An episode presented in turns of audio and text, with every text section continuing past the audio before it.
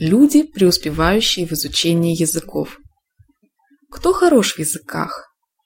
Люди, заинтересованные в изучении языков. Люди, посвящающие изучению языков достаточно времени. Люди, которые не боятся делать ошибки. Люди, которые хороши в упрощении задач. Люди, готовые имитировать поведение людей других культур. Люди, которые не сопротивляются новому языку, а просто принимают его.